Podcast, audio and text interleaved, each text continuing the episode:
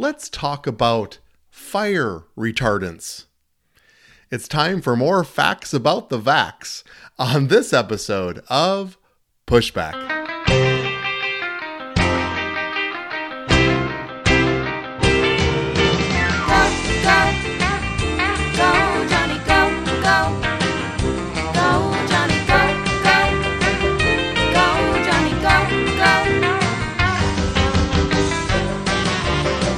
If you're concerned about the direction our culture is heading, then maybe it's time to push back. Hello, everyone, and greetings. Welcome to another episode of Pushback. I'm Dr. Jonny, and I'm excited to be starting season number three with you. And why wouldn't I start season number three with a topic about COVID 19? Uh, who would have thought two years, almost two years into this craziness, we'd still be talking about it? And I do want to get into everything that has to do with Omicron and uh, this new variant as well. I want to give you an analogy uh, to begin our conversation. Then I want to talk a little bit about Omicron specifically uh, and uh, what it means to us uh, in America. And then I just have uh, hopefully get to have, have time to get to a question uh, from one of my listeners as well.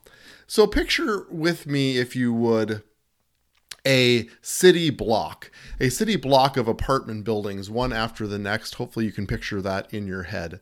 And let's say the first building very quickly and unexpectedly catches fire and it goes up into flames and uh, the whole neighborhood is alerted and there's not much we can do really for this particular building because it went up in flames so quickly. But we can implement measures to try to slow down the fire uh, and hopefully protect the row of apartment buildings that are on the block itself because it came so quickly, there is major damage and and even unfortunately significant death that takes place in this apartment building number one.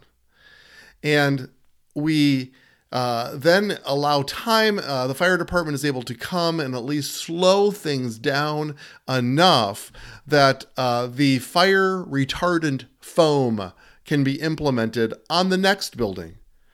So let's call the next building, oh, the Delta apartments. but the Delta apartments are there. They're right next to this blazing inferno that is apartment building number one. But only 50 to 60% of the residents, let's say, allow their apartment to be protected by this fire retardant foam. Now, they offer various reasons for why they are resistant to having the foam, despite the fact that they know fire is coming. They don't want to allow firemen into their private space. Maybe firemen actually started the fire so that they could get access to their home. Uh, maybe the foam itself wasn't studied enough uh, or maybe unsafe. Or maybe they feel like the foam does just as much damage as fire would. Maybe there are hidden cameras in the foam. Who knows the reason, but only 50 to 60% of the residents say, yes, go ahead and protect me with this fire retardant foam. So, unfortunately, because so little of the building is protected, the fire from building one turns into the Delta building. And that's what happens when fire stands around too long is that it can leap from building to building and it ignites delta building, and those who are not protected by the foam get fire. Some are just irritated by smoke, uh, some have minor damage, but many have major damage and even death. Those with the foam are protected or have minor smoke damage, but they're still living in a burning building.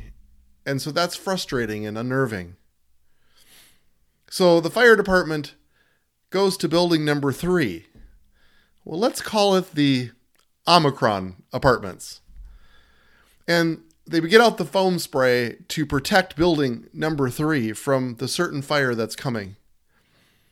But only, according to current data, about 61%, 66% if you're if this is our if these are Minnesota apartments, agree to the foam spray retardant.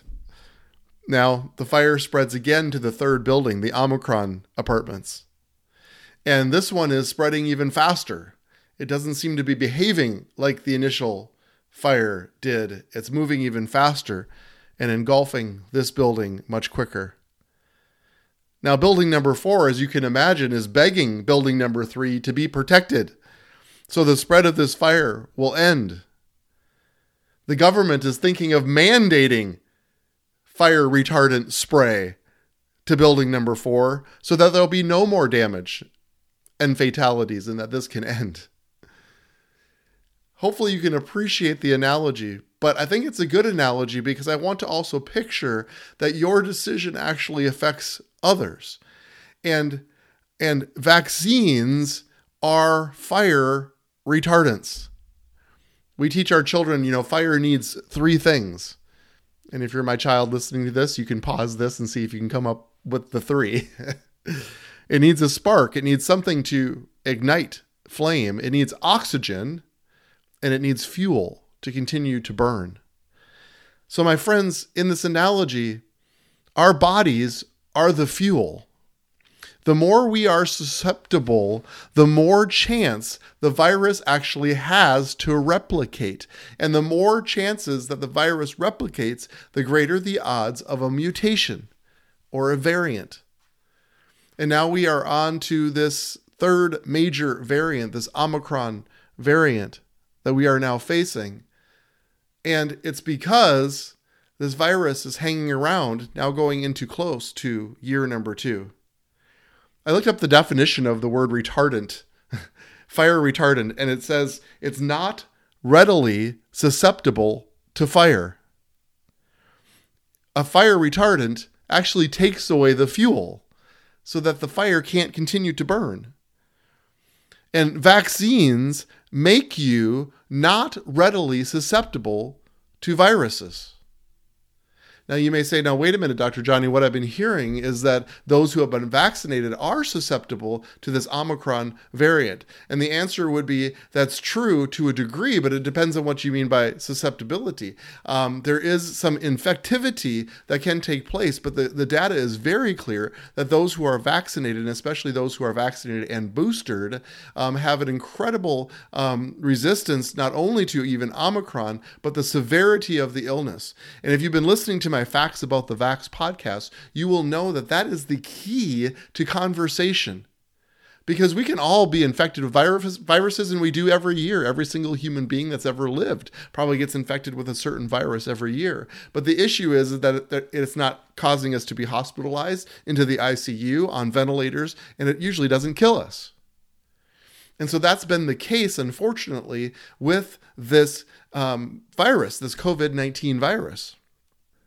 So, what we've been seeing in the literature and the data is that the current vaccines are expected to protect against severe illness, hospitalizations, and deaths due to infection with the Omicron variant. And that is the key conversation. Yes, there will be breakthrough infections, they write, in people who are fully vaccinated, and that is likely to occur. But the severe illnesses, hospitalizations, and deaths uh, has shown that the vaccine has remained effective and actually further emphasizes the importance of vaccinations and boosters. So if you're sitting there and saying, "Well, I'm now I'm glad I didn't get the vaccine because it looks like even the vaccinated people are getting infected," then you are actually completely misunderstanding the big picture in the fact that the vaccines offer protection against the virus replication in your body and actually results in less severe infections and actually remarkably less. I'll get to that in a second. The CDC director, Dr. Uh, Rochelle Walensky, uh, said last week during a White House COVID 19 briefing, and she says, and I quote, over a holiday period marked by canceled flights, out of stock at home COVID 19 tests, and unease about new quarantine guidelines from the U.S. Centers, uh, U.S. Centers for Disease Control and Prevention, the Omicron variant joined Delta in a stampede across the U.S. But while COVID 19 cases has, has hit unprecedented numbers in many parts of the country, hospitalization and death rates have stayed comparatively low. Now, I want to emphasize comparatively low. She's actually talking about the surge that has been taking place since October, November, especially in our region. We certainly have been seeing it. Now, the surge back in October, November was the Delta variant, and the hospitalizations and deaths that we are seeing now is actually still from the Delta variant and much less so from the Omicron variant, which is actually very encouraging it should be actually in very encouraging news to us that Omicron seems to be much less severe. It does spread very quickly, but what they've been actually showing is that it spreads very quickly in the bronchus of individuals and not so much in the lungs of individuals. And that's an important distinction because viruses that replicate in our bronchus results in cold, cough type symptoms. Viruses that replicate in our lungs can result in in actually lung failure and severe hypoxia and death. And so, hopefully, we're going to start to see um, a change in our hospitalization and death rates as we switch from del- out of Delta and into Omicron. And so, we are hopeful as physicians that this will actually be good news. But it's it's critically important to understand that vaccinations and boosters are critical um, piece of the puzzle to actually allow our immune system to clear these things quickly. Uh, Dr. Anthony Fauci um, says all indications point to a lesser severity of Omicron versus Delta. Um, but our hospital systems could still be stressed because people are still testing positive, and there's certainly a lot of anxiety regarding this. Uh, Omicron is the dominant variant now, but Delta is still responsible for a large number of the cases and hospitalizations and deaths in the United States. That's what I was just referring to. Uh, a preliminary study from Hong Kong found that while Omicron replicates much faster in the bronchus, likely, likely explaining how fast it spreads between people, Omicron isn't as good as replicating in the lungs and Delta uh, as Delta and other variants, which indicates lower disease severity. So we're hopeful, but we're going to need more studies to pop out uh, concerning this as well.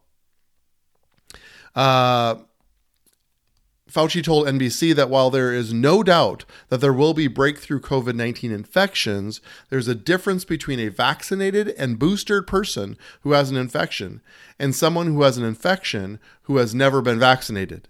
And he says a major difference in with regard to risk and severity. Unvaccinated people remain particularly vulnerable. These are the apartment buildings that don't have the foam they are particularly vulnerable to severe disease and death caused by COVID 19, whichever the variant. In October, this is the spike of the Delta, unvaccinated people were 14 times more likely to die from COVID 19 compared with fully vaccinated people. My friends, Delta variant showed us more specifically the issue with the burning apartment building those protected and those not protected, those that got burned and those that were safe. And this is the key going forward. I'm I, I understand that people have probably formulated their opinions by now regarding vaccinations. And I will say it again that even though in my analogy I under, I can understand how a government would see a burning block and say I'm just going to mandate the foam so that we can stop this once and for all. I am not an advocate of mandated vaccinations. I am not. So our only option is somebody like me or your local physicians that are giving you compelling evidence as we go forward that the vaccinations are the key to ending the fire on your block, ending the fire in our community, ending the fire in our country. As long as there are burning buildings, there are going to be shutdowns and mandates and, and, and limitations in our employment statuses and inflation and economic collapse. And that's what we are seeing, unfortunately. So, the quickest, fastest way to end the craziness is a fire retardant. The one thing that can get this thing to stop and to stop completely. And there are other American members who are living in your apartment building that will still become affected by that decision. Excuse me. So I am still making trying to make a compelling argument for vaccination. This Omicron. Um, We'll see how this plays out, and I'll be happy to give you updates as we go forward over the next couple weeks because we're going to learn more and more about this as this becomes the dominant variant, which it seems like it already has.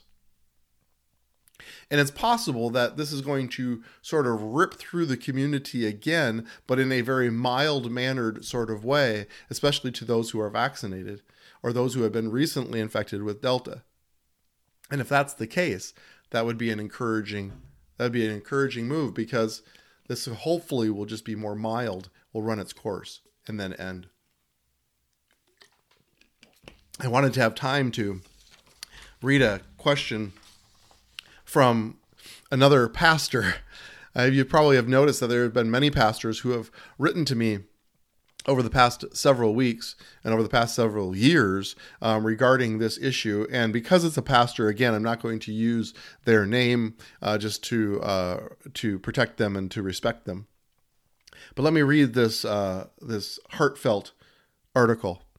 So appreciated your facts about the Vax episodes. After much prayer and research, I had total peace getting vaccinated.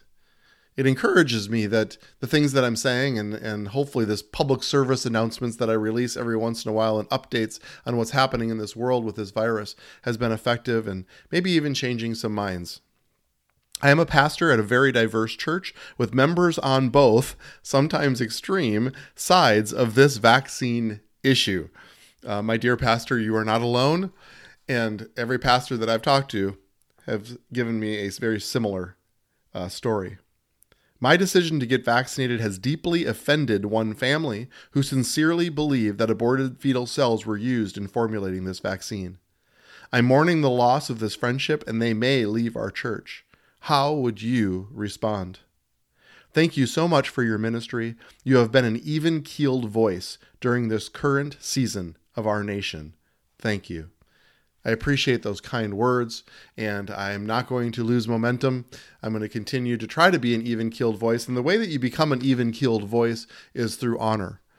And so I, I hope I can honor other people's perspective and listen to other people's perspective and offer a balanced uh, medical and spiritual approach uh, to what we are facing as a country.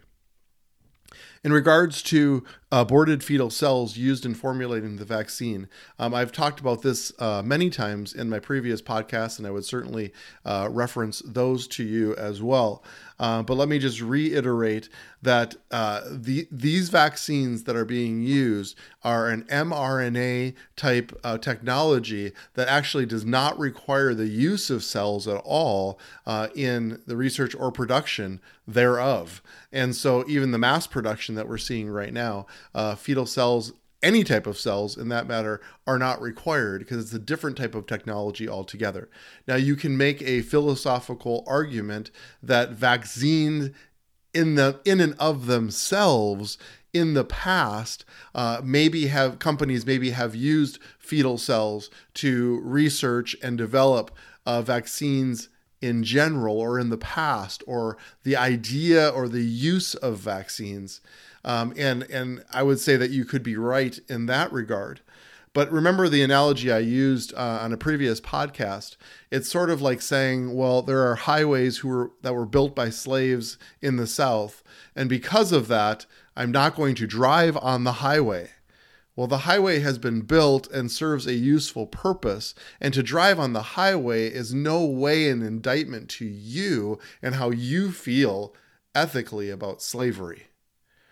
And so vaccines in of themselves are now made ethically and and you can look at those as saying that they they serve a useful and meaningful purpose today, and that we can ethically take them because they are so far removed uh, from the original issue with aborted cells. Now, I hope I have established myself as one of the most pro-life people on the planet and and and you can hear my my previous podcast regarding abortions and abortion and that being the greatest civil right issue uh, of our nation.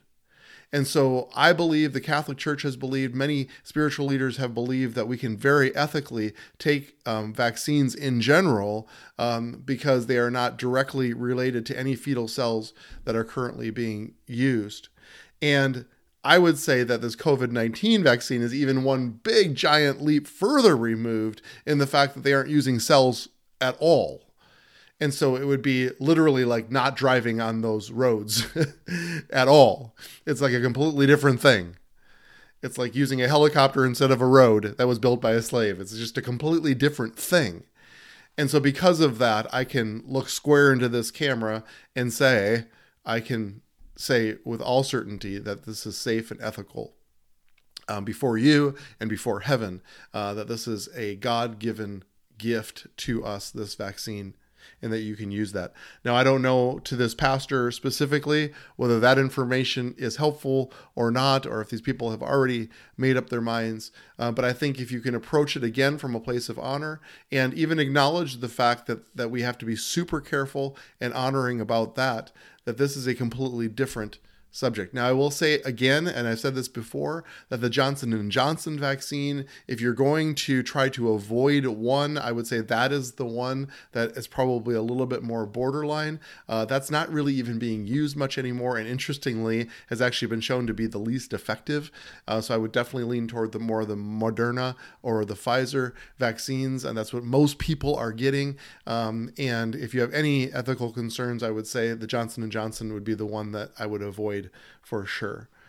Um, thank you so much again for listening. I'm excited. I'm in my new studio area that has been made possible by your generous donations.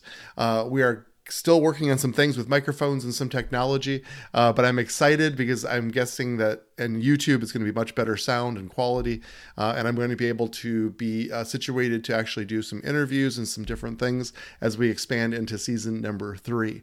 So again, thank you for your generosity, and I'd encourage you to go to pushbackculture.org, pushbackculture.org to leave a comment or question about this podcast, about previous podcasts, questions about the vaccine or COVID 19 specifically. I'd be happy to address those in future podcasts as well. And I'm going to treat you with honor and respect your question. So every question, as long as it's also phrased with honor, uh, will be accepted. So please go there and leave comments, questions, uh, or if you are still willing to donate, um, we would love and appreciate your donations as such an encouragement to the things that we are doing here. So, my friends, thank you for leaning into this. Um, I love our culture. I love the fact that we can talk about these things of culture. So, let's go together now to set and shape the culture.